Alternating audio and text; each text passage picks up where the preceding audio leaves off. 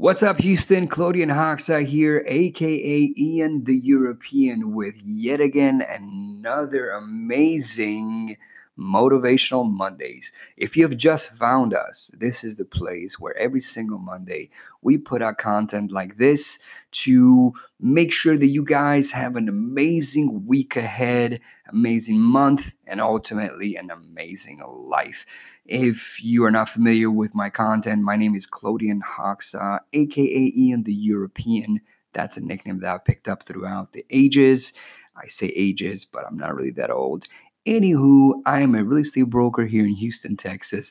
What I like to do is I like to share information that I know about the real estate business um, and everything else that may be going on in Houston. And every single Monday, I like to put out information like this again so you guys can have uh, a little bit of a pick me up and enjoy life. Okay. So, guys, today I want to talk to you a little bit about the human brain. Okay. So, the human brain is a very, very complex uh, machine. Okay, it, it, I mean, in fact, I think that human beings are complex machines, but the human brain is by far up to this point the most complicated thing that we have. Uh, we cannot make computers fast enough or smart enough that can actually match the human brain. But by the same token, it is also very, very primitive. Now, what do I mean by that? Consider for just a moment that for many, many, many years of evolution, certain parts of our brain have still remained very primitive. So there's that part that we call the reptilian brain, right? And what I mean by that is that the human brain is wired for one thing and one thing only. Do you guys know what it is? If you don't, I'll tell you. The human brain is wired for survival. It is designed to either fight or flight. Now, it's really important that you understand that because I'm going to be building on that. I'm going to be referring to the human brain and the human condition. So, uh, you just follow me here as as I say this. You know, you might disagree.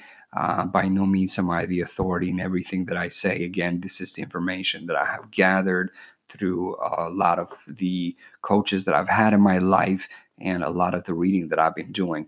Um, so I love to read about these things. I also like to read about the science behind it. So just follow me here for just a moment and consider for just a moment that the human brain is very primitive and it is designed to be um, it's designed for survival purposes. In addition to that, you have to understand that the human brain tends to be very negative. It really does. And there is a reason for that. Like I said, it's because it's designed to protect you. Okay. So it's really important that we acknowledge that. Okay. Uh, it's important that you acknowledge that every single time that you're confronted with something, it, that's not really you. It's not the real you, okay, that comes out. Because what, what comes out every single time that you're confronted with something, you're either going to fight or flight, right? Because the human condition, like I said before, it's it's wired to protect you, protect you physically, protect you emotionally, and so on and so forth. Now, the problem with this is that it really holds us back in our daily life.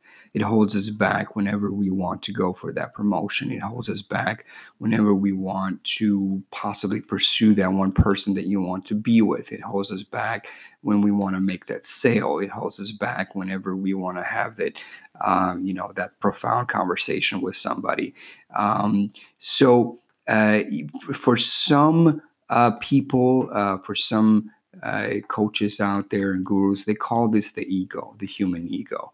Um, so again, when we refer to that, we're not really referring to somebody having a big ego. We're referring to that reptilian part of the brain that is wired to keep you grounded. Okay, so like I said, we're going to be talking more and more about that. Uh, I just wanted to kind of touch a little bit base on that and uh, just uh, to let you guys know that there is that conditioning that we have uh, which is which is always negative it's like some of you might refer to it as that voice that's always talking negatively, right? There's a negative voice that says you can't do this and you can't do that and don't do this and don't do that.